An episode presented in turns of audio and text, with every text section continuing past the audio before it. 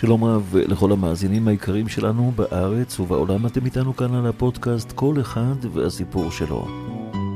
סיפורים מהחיים, סיפורים מרתקים, מרגשים, מצחיקים, מעוררי מוטיבציה, חוכמה, מחשבה, שאיפה, יזמות, סיפורים על החמצה, אכזבה, על כאב, על שמחה, חלקם נוסטלגיים, מעלים זיכרונות ילדות נשכחת, סיפורים על הצלחה כנגד כל הסיכויים, על נאמנות, על תקווה ואמונה. כל אחד והסיפור שלו. והפעם אנחנו עם סיפורו של הרב שלמה קרליבך, מי שהיה מוכר כרבי המרקד.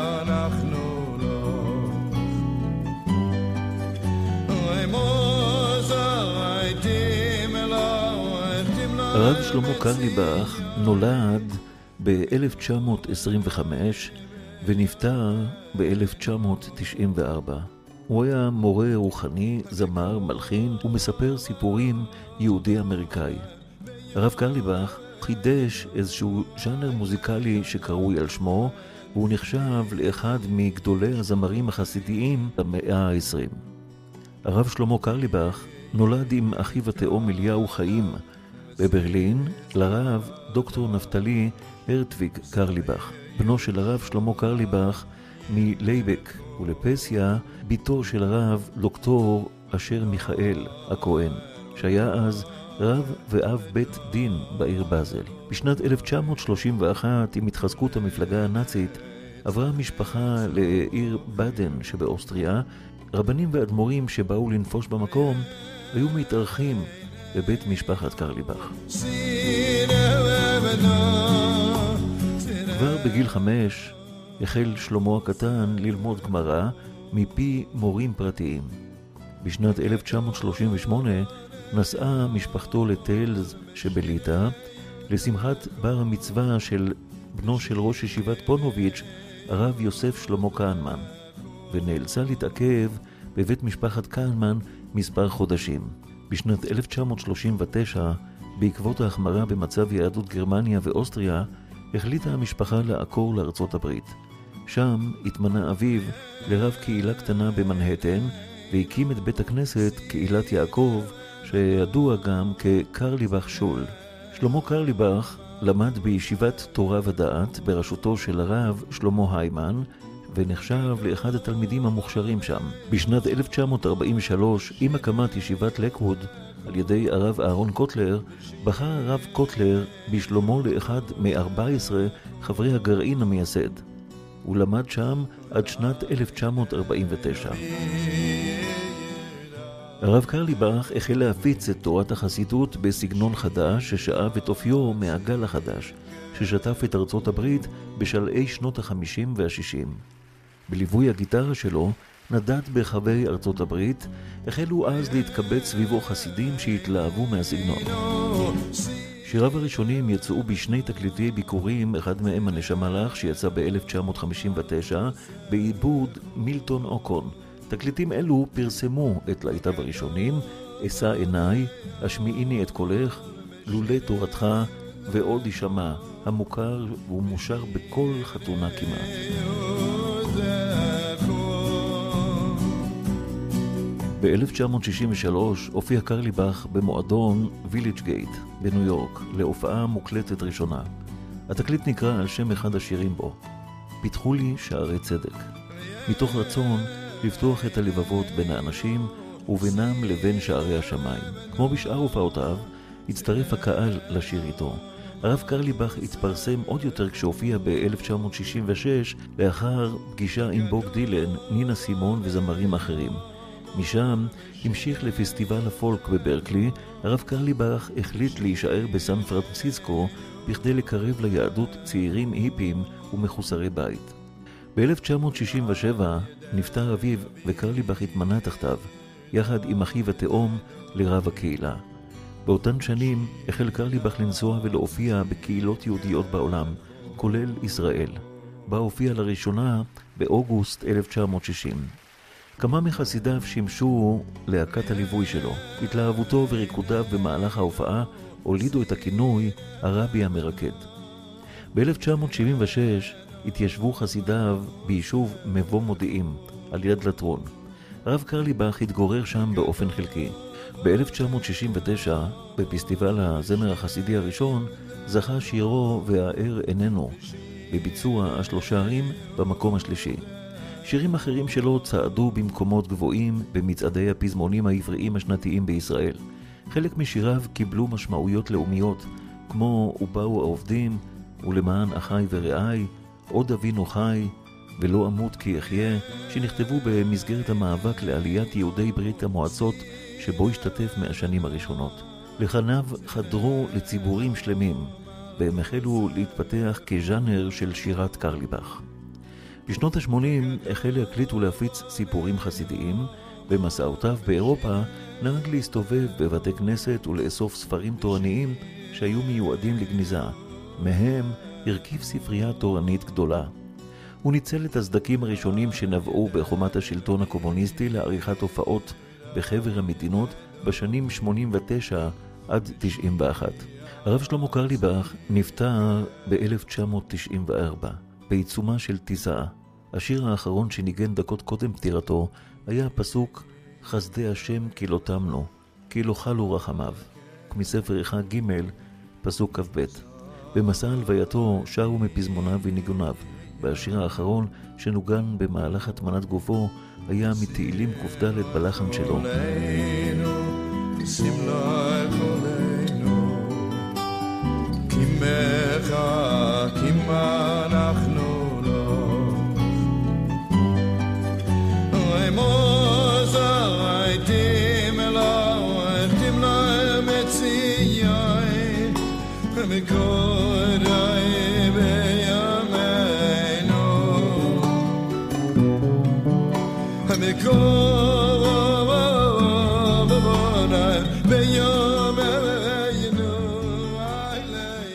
כיוון שפיזר את כל כספו לצדקה, תלמידיו נצטרכו לאסוף כסף בלוויה בכדי לשלם.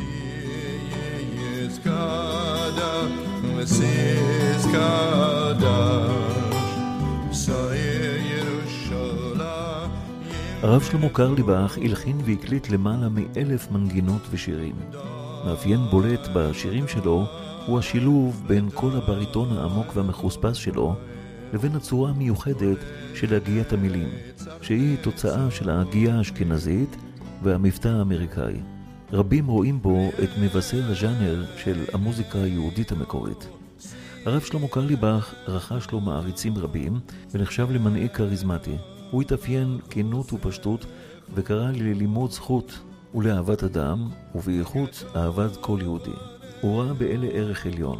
הוא הותיר אחריו מורשת רוחנית ומוזיקלית. סיפורי קרליבך בליווי נגינת גיטרה זכו לתפוצה רבה, ביניהם הסיפורים על רבי קלונימוס ועל יוסלה קמצן קדוש.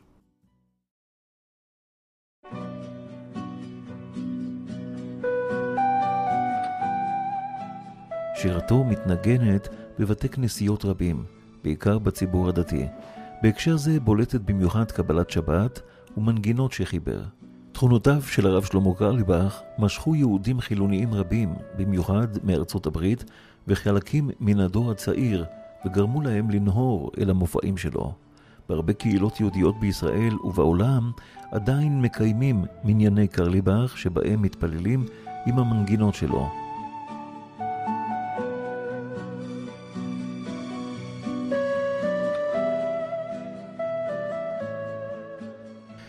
הרב שלמה קרליבך מספר, באמצע מלחמת יום הכיפורים, במוצאי שבת אחד, זכיתי להופיע בפני חיילים.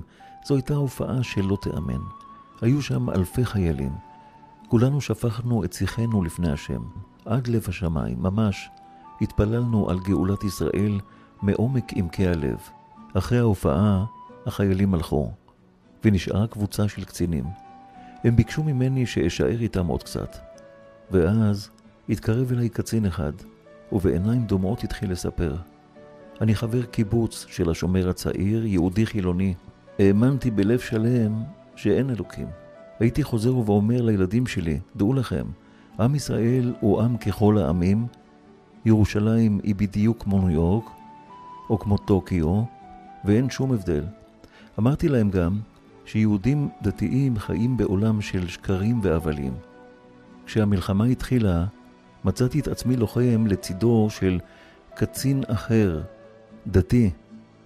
גם הוא חבר קיבוץ. קיבוץ דתי, כמובן. הוא היה בחור נחמד, אבל דבר אחד הפריע לי. מהרגע שהקרבות התחילו, הוא צעק כל הזמן בקולי קולות, שמע ישראל, השם אלוקינו, השם אחד. אמרתי לו כמה פעמים, תסלח לי, אבל אתה עולה לי על העצבים. אין לי כוח לשמוע כל הזמן את הצעקות שלך. אני יודע שאתה מאמין באלוקים, ואני שמח שאתה יהודי דתי, אבל אין לי כוח לשמוע את זה כל הזמן, אתה מבין? הרי אתה יודע שאני חילוני, אז תעשה לי טובה, ותפסיק עם הצעקות האלה של השם אחד. אבל הוא היה עונה לי תמיד, תילחם אתה בדרך שלך, ואני אלחם בדרך שלי. ולבסוף מתרגלתי. כל היום שמע ישראל, השם אלוקינו, השם אחד. המשיך הקצין לספר. לפני יומיים, ביום חמישי בבוקר, לפנות בוקר, שוב הקרבות מתחדשים. הייתי כבר רגיל לשמוע לידי שמע ישראל, השם אלוקינו, השם אחד. אבל באותו בוקר לא שמעתי כלום. הסתכלתי ואני רואה, ירו בו. נותרו לו רק כמה דקות לחיות. ופתאום, פתאום הבנתי כמה הבחור הזה יקר לי. נפלתי על ידו. לקחתי לו את היד ואמרתי לו, אין לך מושג כמה אני אוהב אותך, אני מתחנן לפניך. תן לי למות במקומך. בכיתי כפי שלא בכיתי מעולם. אמרתי לו, תגיד לי, מה אני יכול לעשות בשבילך? אבל הוא כבר בקושי נשם. דם נזל מפיו. קירבתי את אוזני לפיו, והוא אמר לי רק, תשבע לי, שתצעק, שמע ישראל, השם אלוקינו, השם אחד, במקומי. ואז מספר הרב שלמה קרליבך, הקצין הזה שמספר את הסיפור הזה, בכה כמו שלא בכה מעולם. והוא ממשיך ואמר, זה היה כל כך מוזר, לפני כן ממש לא האמנתי באלוקים. אבל באותו הרגע, הקדוש ברוך הוא ממש פתח לפניי את כל שערי השמיים. ממש ראיתי שיש אלוקים. ראיתי במו עיניי שאנחנו עם קדוש ומקודש. ואמרתי לחבר שלי, אני נשבע, אני נשבע לך, אני אצעק שמע ישראל במקומך. אני והילדים שלי והנכדים שלי, עד סוף הדורות, נצעק במקומך שמע ישראל, השם אלוקינו, השם אחד. ביקשתי שייתנו לי להגיע הביתה ליום אחד, כדי לקיים את השבועה שלי, אומר הקצין. הייתי חייב לבוא ולבקש סליחה מהילדים שלי ששיקרתי להם. יש אלוקים בעולם, אנחנו עם קדוש. אתם יודעים, רבותיי, אומר הרב קרליבך, הסיפור הזה היה כל כך חרוט בליבי, הוא כל כך כל כך טוב ונחמד, כל כך נכנס לעמקי הלב. אבל תמיד שאלו אותי, הרב, אתה בטוח שזה סיפור אמיתי? אולי המצאת אותו? והאמת היא שגם אני, לאחר שעברו כמה שנים, התחלתי להיות בספקות. אולי זה היה רק חלום, עד שפעם אחת הופעתי ביישוב אפרת. בסוף ההופעה ניגש אליי אדם אחד ואמר לי, הרב, אתה זוכר אותי? אני עמדתי על ידך כאשר אותו קצין סיפר לך את הסיפור על שמע ישראל, השם אלוקינו, השם אחד. גם אני הייתי באותה קבוצה של קצינים שנשארו אחרי ההופעה, ואני רוצה שתדע, לא הייתי אז דתי, אבל הסיפור הזה של אותו קצין שינה אצלי משהו, ולאחרי כמה גלגולים נעשיתי בעל תשובה. ובכן, ממשיך הרב שלמה קרליבך, אתם שומעים אחים יקרים? אתם יודעים מה אני ואתם צריכים לעשות במקומם של כל החיילים הקדושים אשר נתנו את חייהם למען עם ישראל והארץ הקדושה?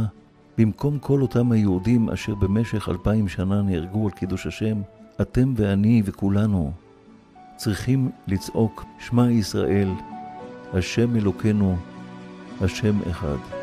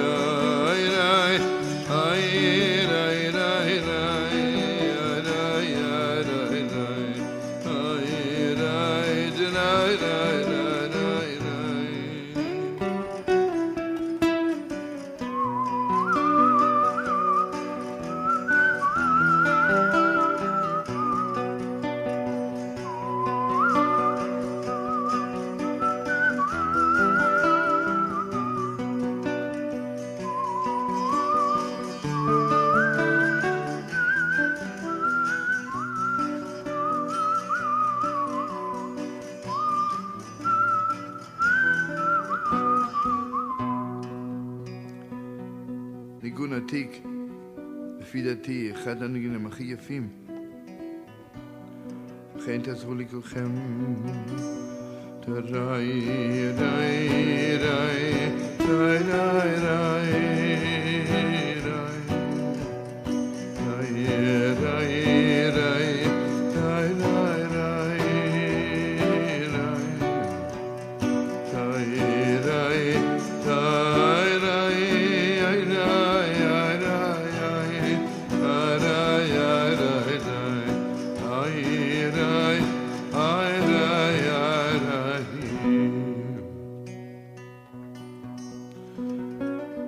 סיפור שהאבא שלי סיפר לי, או לאחי, איפה שאלף פעמים. איפה שאלף פעמים ואחת. בסיפור הזה,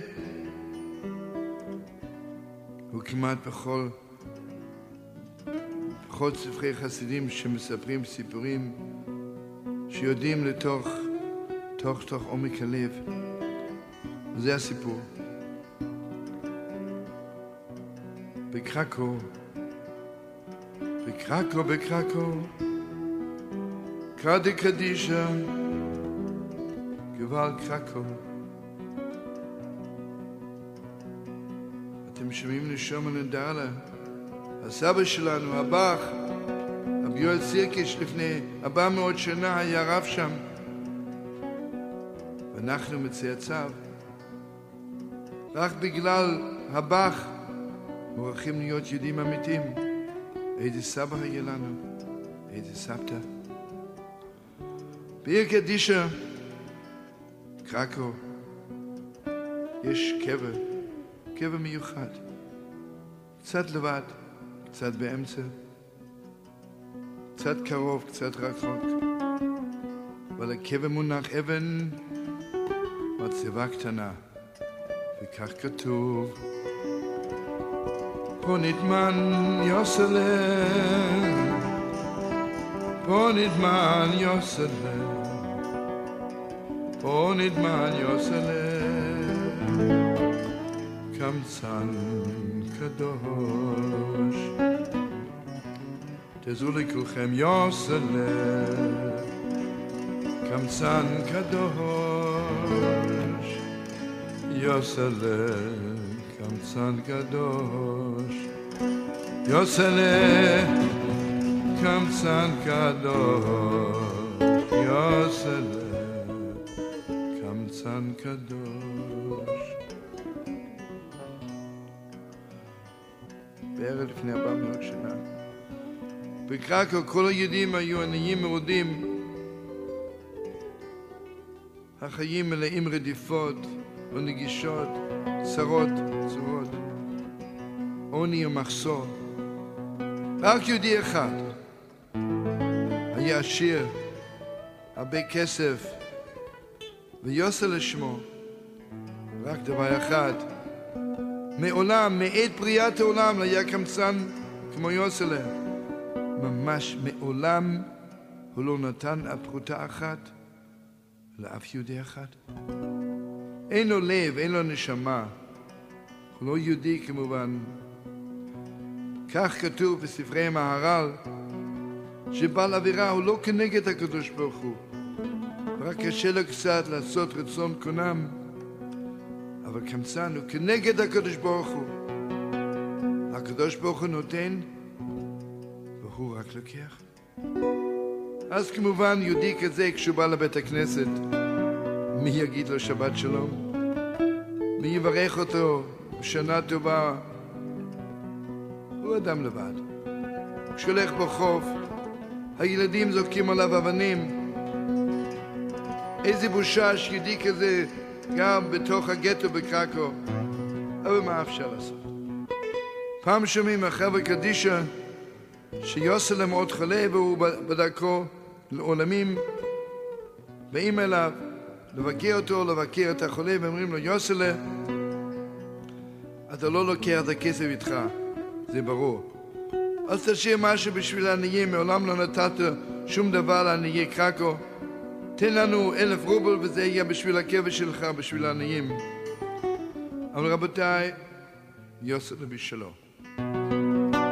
אומר, אני לא יכול להרשות לעצמי לשלם יותר מ-50 רובל. צחוק.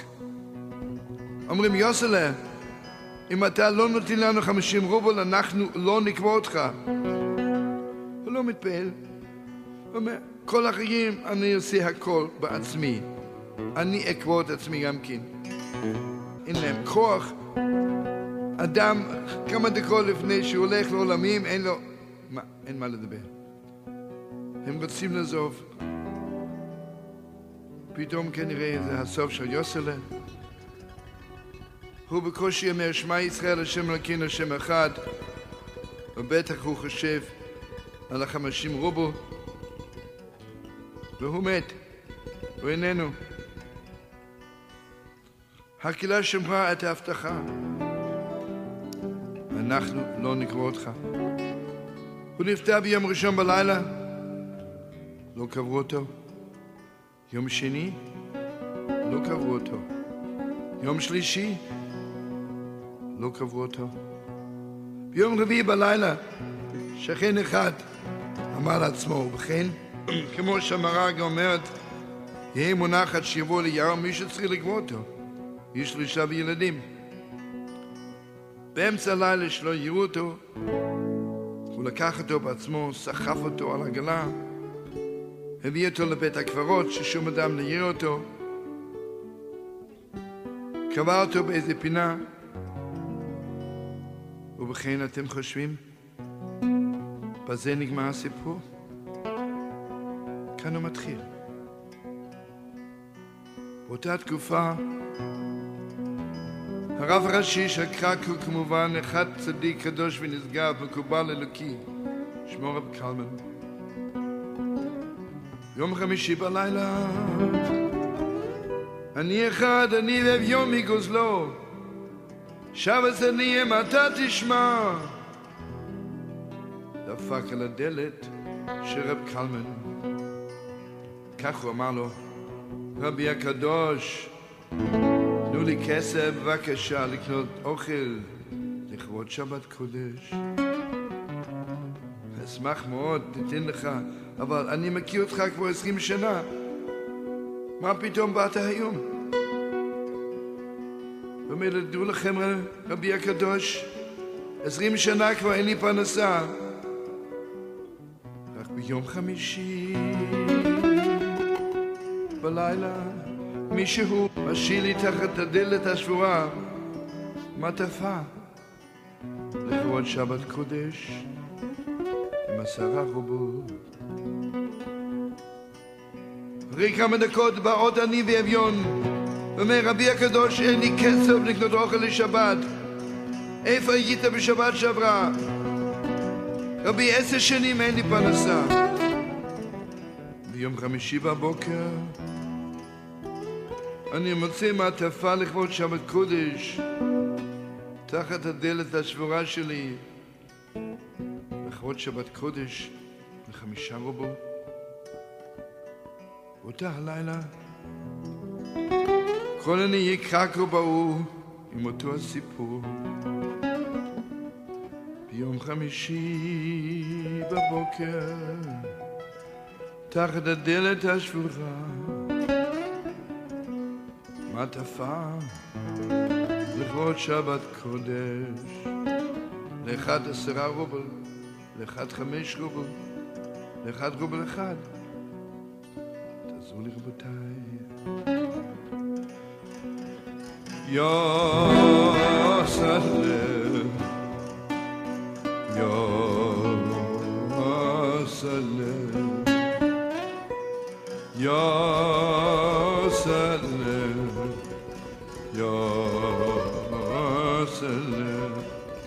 Yosele, Yosele, Yosele, Yosele, קמצן קדוש. רב קלמן היה שבור לב. איזה קדוש, איזה צדיק מקודש, איזה צדיק נסתר יהיה לנו. הוא שואל את העניים, ובכן אני לא מבין, לך הוא נתן עשרה רובל, לך חמש, מאיפה הוא מכיר אתכם? וכל אחד סיפר לו אותו הדבר. כל אחד, פעם בחיים, החליט לבקר את יוסלה, אפשר, אפשר, אפשר. הוא נכנס לביתו של יוסלה, ויוסלה פותח את כל שערי הלב, אומר לו, אוי, איזה שמחה לראות אותך, אני מודה לך מעומק לב. לעולם לא אשכח את הכבוד שבאת לבקר אותי. איך קוראים לך? רימלה. מה אתה עושה? שואב מים? כמה ילדים יש לך? 12 ילדים. אוי, ויה ברמלה. ליבי שבור, בטח אתה מת מרעב. תגיד לי בכנות, כמה אתה צריך? אוי, יוסללו, היית נותן לי עשרה רובל בשבוע. היית מחיה את הילדים שלי. איפה אתה גר? הוא מביא קצת, קצת יין, קצת מזונות. יושבים שם, משוחחים. פתאום, כאילו הוא משוגע. ויוסל היה אדם גיבור מאוד, הוא לוקח את אברהם לשם מים וזורק אותו מהבית, ואומר לו, אברהם, נשתגעת? אני, יוסל קמצני, אתן לך כסף, אל תעז לבוא עוד פעם. אברהם חוזר הביתה ואומר לאשתו, הוא נורא קמצן, הוא משוגע לגמרי. הוא שוכח שהוא היה אצל יוסלה. אבל ביום חמישי בבוקר, תחת הדלת השבורה של אברהם על השמיים, מעטפה לכבוד שבת קודש עם עשרה חובות. קלמן. בשבת קודש הוא הכריז תענית ציבור ליום ראשון. כל הקהילה הקדושה של קרקע צריכה להיות בבית הכנסת, לבקש סליחה מיוסלה שלא קבענו אותו. הצעקות, הבכיות, התפילות היו עד לב השמיים. כל אחד צעק בקולי קולות, יוסלה.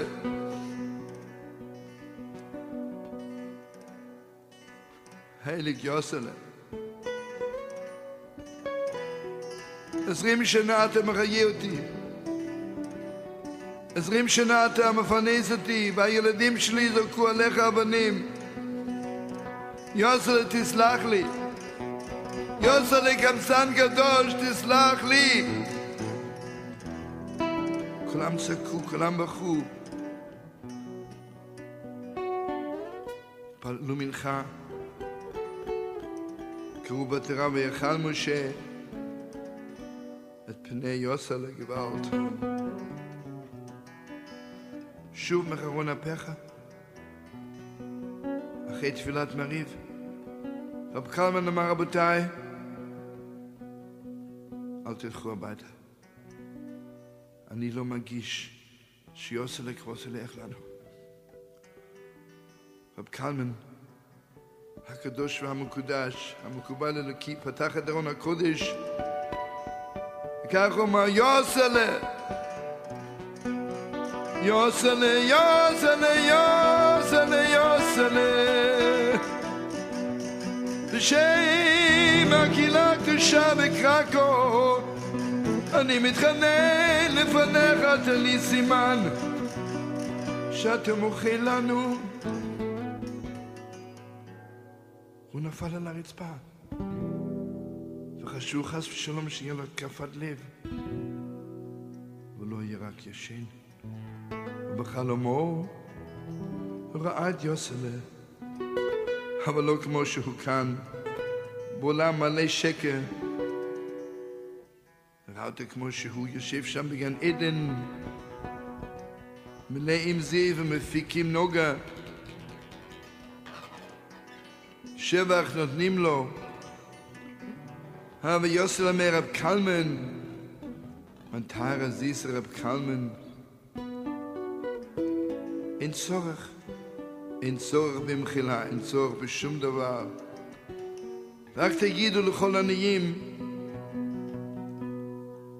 אני מודה להם, אני מודה להם מעומק עומק עומק לב שבאו פעם בחיים לבקר אותי.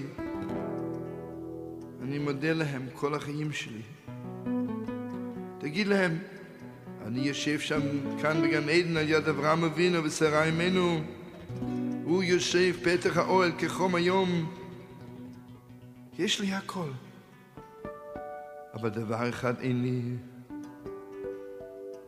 אין כאן מעטפות, אין כאן עשרה רובו, אין כאן דלת שבורה, אין כאן לב נשבר. הייתי מוכר את כל הגן עדן, רק לעשות את זה עוד פעם. רב קלמן שואל אותו, יוסלה, איך הגשת? להיות קבור לבד באמצע הלילה? לבד? אה, יוסלה אומר לו, רב קלמן, אני כאן בגן עדן, אי אפשר לשקר. לא הייתי לבד. כולם באו. אברהם אבינו, שרה אמנו, יצחק אבינו, עם רבקה אמנו, יעקב, רחל ולאה, יוסף הצדיק, משה רבנו, אהרון הכהן, ודוד המלך, עם כינור ביד, הלך לפניי, לפנות את הדרך לגן עדן, ואליהו הנביא, אליהו התשבי, אליהו הגלעדי, הלך איתי כל הדרך עד שמצאתי את מקומי בגן עדן. אליהו הנביא, אליהו, אליהו הגלעדי, אליהו הגלעדי, אליהו הנביא,